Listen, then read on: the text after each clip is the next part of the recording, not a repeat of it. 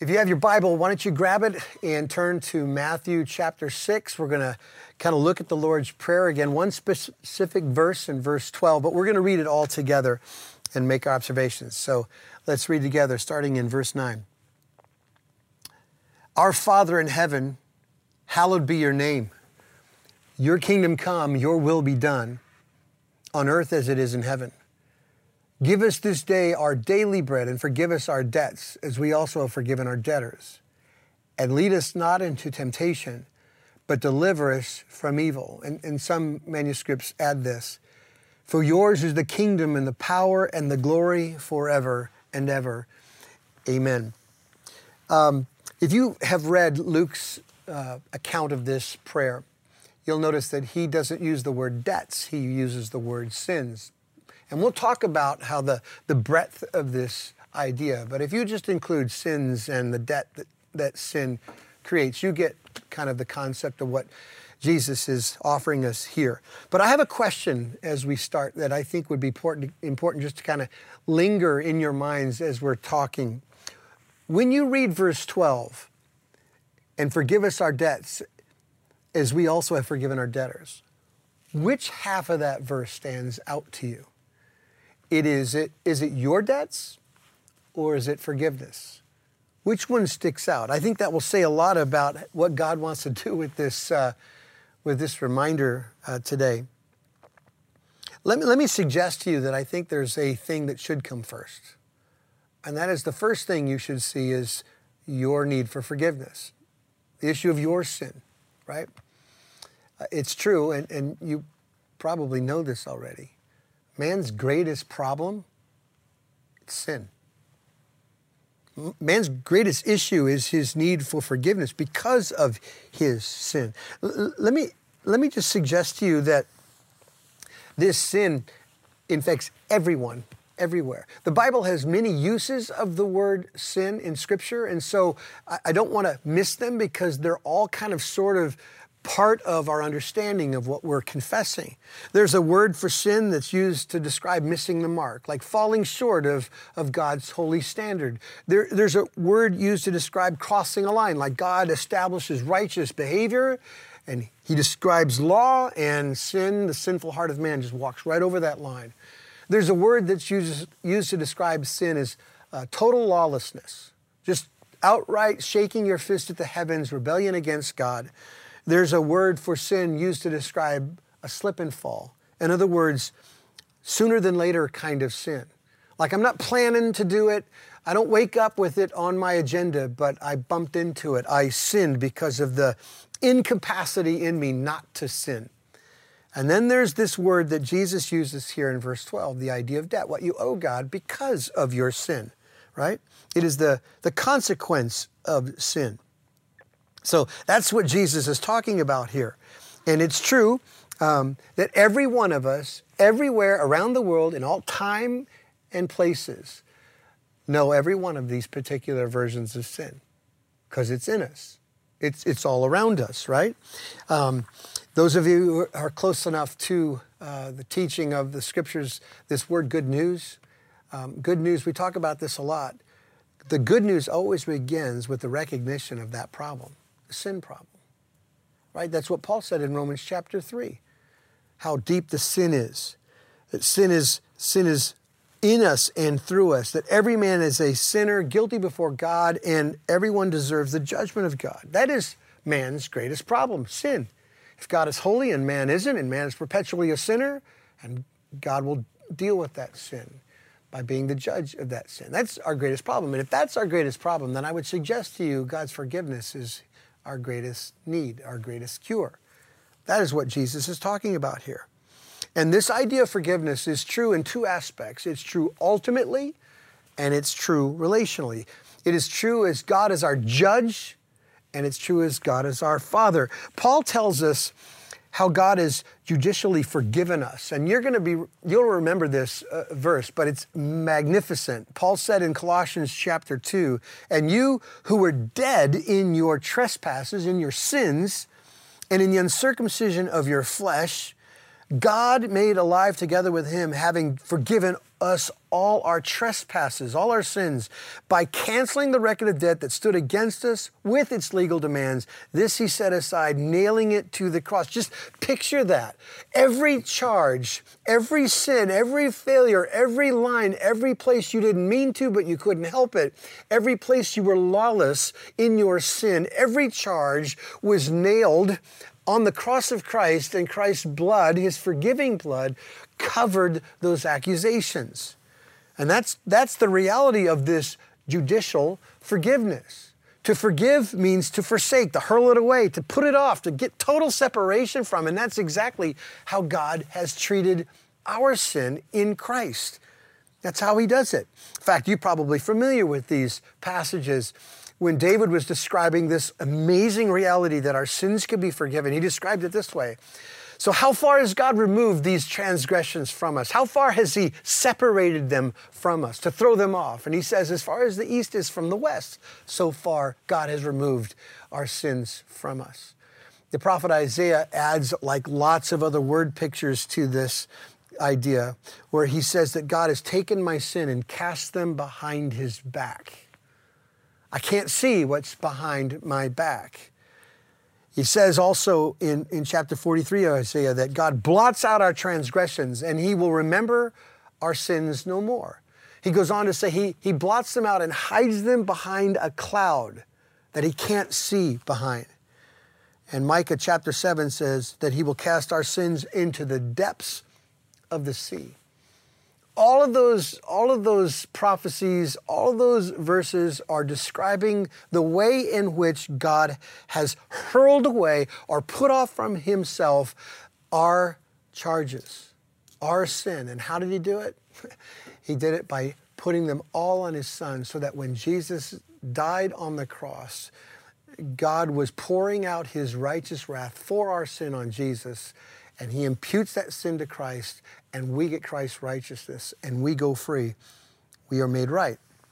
So, what do you need to understand about verse 12? What about this particular prayer for forgiveness here? Well, we got to start with this. And that's why this whole setup was a part of this understanding. This verse isn't a prayer for salvation. This is not like suggesting that somehow God's got a deal, that if you make certain that you have no problems with anyone ever, then He will make certain to always save you. This isn't like a, I'm saved today and I'm not saved tomorrow because of unforgiveness. This isn't that aspect. It is not judicial at all. This is a prayer for believers, for God's children. That's how this whole prayer starts. Our Father in heaven. This is God the Father to God's children. That's who this prayer is for. And this prayer really is, at its core, a prayer for intimacy and relationship. That's what is being described here. And I got to tell you that this is the place where this prayer gets conditional. And maybe you'll understand this even before I say it. Um, if you and I choose, children of God, when we choose to harbor unforgiveness towards a brother or sister, anyone, then what happens to dissipate is the closeness, the intimacy with the Father. In fact, the, the only place that Jesus offers commentary on anything he said in the Lord's Prayer, he deals with this issue. And he says this in verse 14 and 15 of the same chapter. This is what he says For if you forgive others their trespasses, your heavenly Father will also forgive you. But if you do not forgive others their trespasses, neither will your Father forgive your trespasses. That is what he's talking about there. It's a conditional aspect of the intimacy of our relationship to our Father. If you're going to sit there and hold all sorts of sin against others, knowing how much you've been forgiven and you're holding these tiny offenses against other people, your prayers will get awful silent. Let, let me show you a parable that kind of describes this scenario. And it's in Matthew chapter 18. And Jesus tells this story to describe the absurdity of what it is to be a sinner forgiven by God's grace while we hold offenses, tiny offenses as he describes them, against anyone else. That's what he says. Therefore, the kingdom of heaven may be compared to a king who wished to settle accounts with his servants. And when he began to settle one, he, one was brought to him who owed him 10,000 talents. Now, talent was a year's wages. So we're talking about 20,000 years of pay. And since he could not pay, his master ordered him to be sold with his wife and children and all that he had, and a payment be made. So the servant fell on his knees, imploring him, Have patience with me, and I'll pay you everything. And out of pity for him, the master of the servant released him and forgave him the debt. But when that same servant went out and found one of his fellow servants who owed him a hundred denarii, one day's wages, for a laborer, he seized him and began to choke him, saying, Pay what you owe. So his fellow servant fell down and pleaded with him, Have patience with me, and I will pay you. But he refused and went and put him into prison until he should pay out that debt.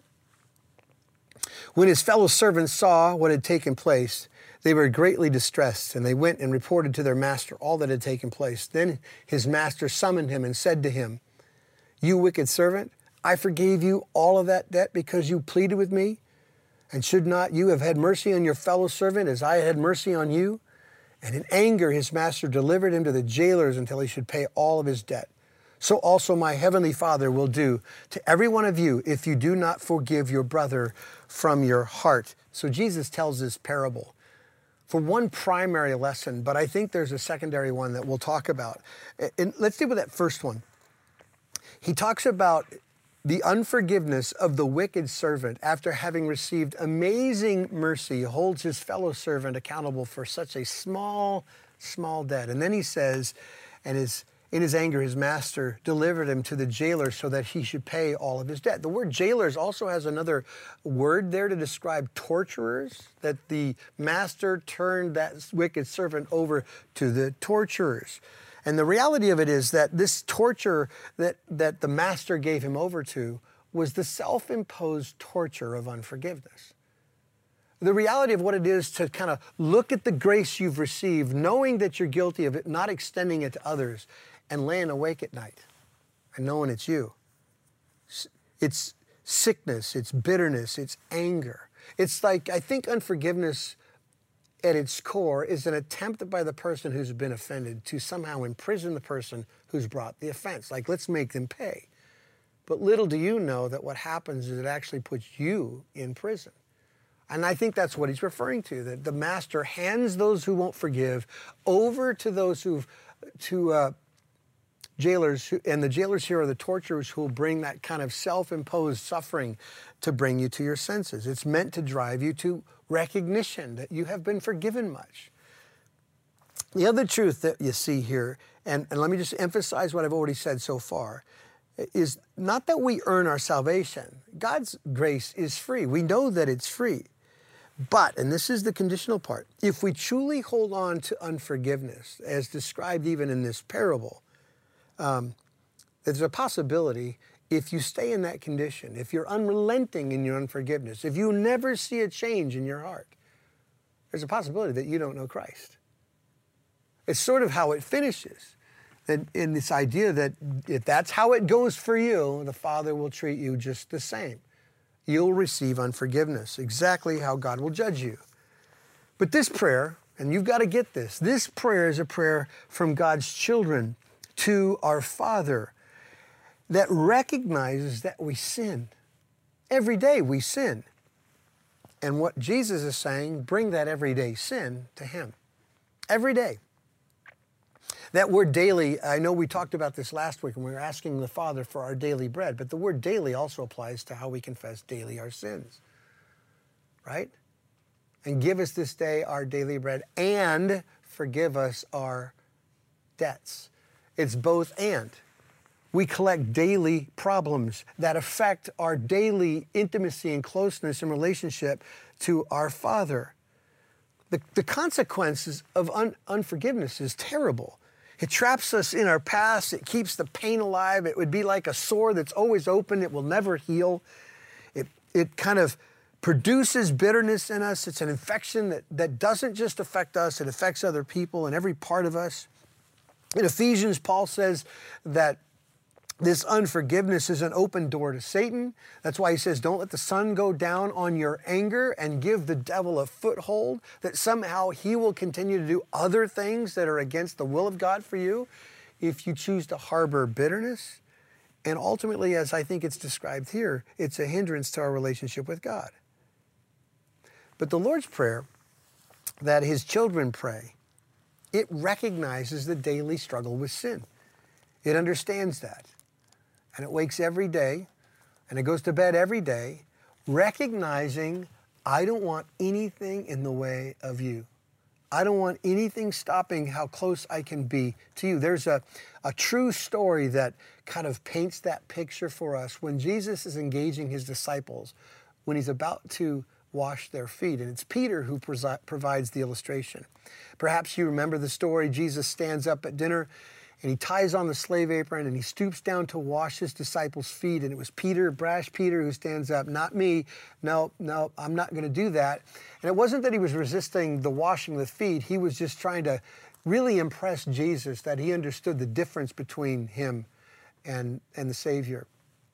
But Jesus said, Listen, if I don't wash you, you have no part with me. And Peter says, Well, if that's the case, wash all of me. Wash my head, wash my hands, wash all of me. And then Jesus said this um, The one who has bathed does not need to wash except for his feet, but is completely clean, and you are clean.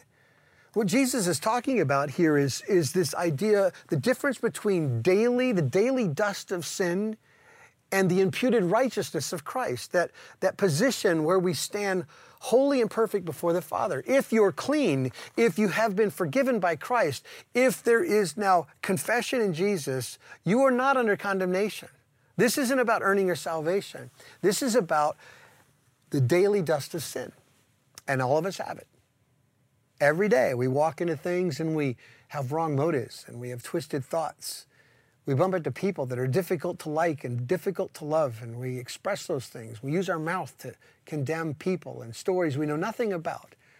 We, we walk around in worry and fear. What a, what a great season of our world to kind of see all the problems in our own hearts. And we carry that every day. And believe it or not, that left unconfessed will hinder your intimacy with the Father. So Jesus says that we come to Him with our debts and, and we clean up those messes and we forgive those people who have debts against us. That's a wonderful truth. It's a truth that we need, I think, in this season to confess Christ. It's also a, a great way for us to segue into the Lord's Supper that we take every week together. Um, we've talked about how we stand before the Father clean and perfect because of the work of Christ, and that is exactly the picture that Jesus painted when he held up a common loaf of bread and a cup of wine. At the Last Supper, he took that loaf of bread and broke it and said, This represents my body, which is broken for you. And I'm, again, I've said this before, but I'm not certain the disciples understood everything he was talking about. But you and I, we've read the story. We know what that means. That the Savior put himself in the pathway not only of physical harm being pulverized, but he put himself in the way of the wrath of God for us. And then he held up this piece of bread and said, Eat this in remembrance of my broken body for you. So, church, let's eat together.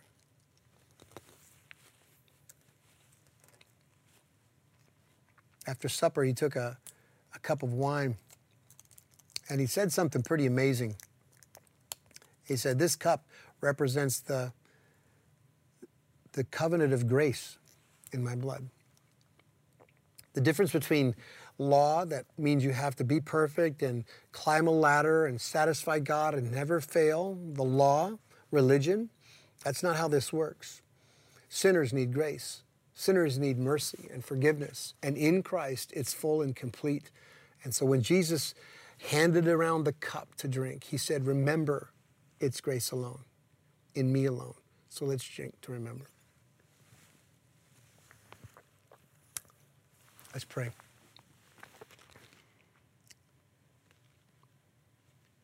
God, we are so thankful, first of all, for this ultimate forgiveness that we know in Christ. As sloppy, as messy, as imperfect, and, and failing as we are, we believe what you have said. Nothing will separate us from you, your love. Nothing will snatch us from your hand. There is no longer any condemnation for those of us who are in Christ Jesus because we are covered by the righteousness of Christ. So we want to say thank you for that. But God, we do see and we sense our own inability to love and forgive like you do. And there's probably right now, in, in the hundreds of people that are listening, and even in my own heart, faces, names, people, situations that pop up where we haven't dealt with, places of unforgiveness. God, let us be soft to your spirit as he points those things out to us. Let us confess those things and let us let us use the forgiveness we receive from you to be the motivator, the driving, the driving factor behind all of our uh, forgiveness in the, in the people's lives that we know. So, God, we love you today and every day because of the work of Jesus for us. We pray in Christ's name. Amen.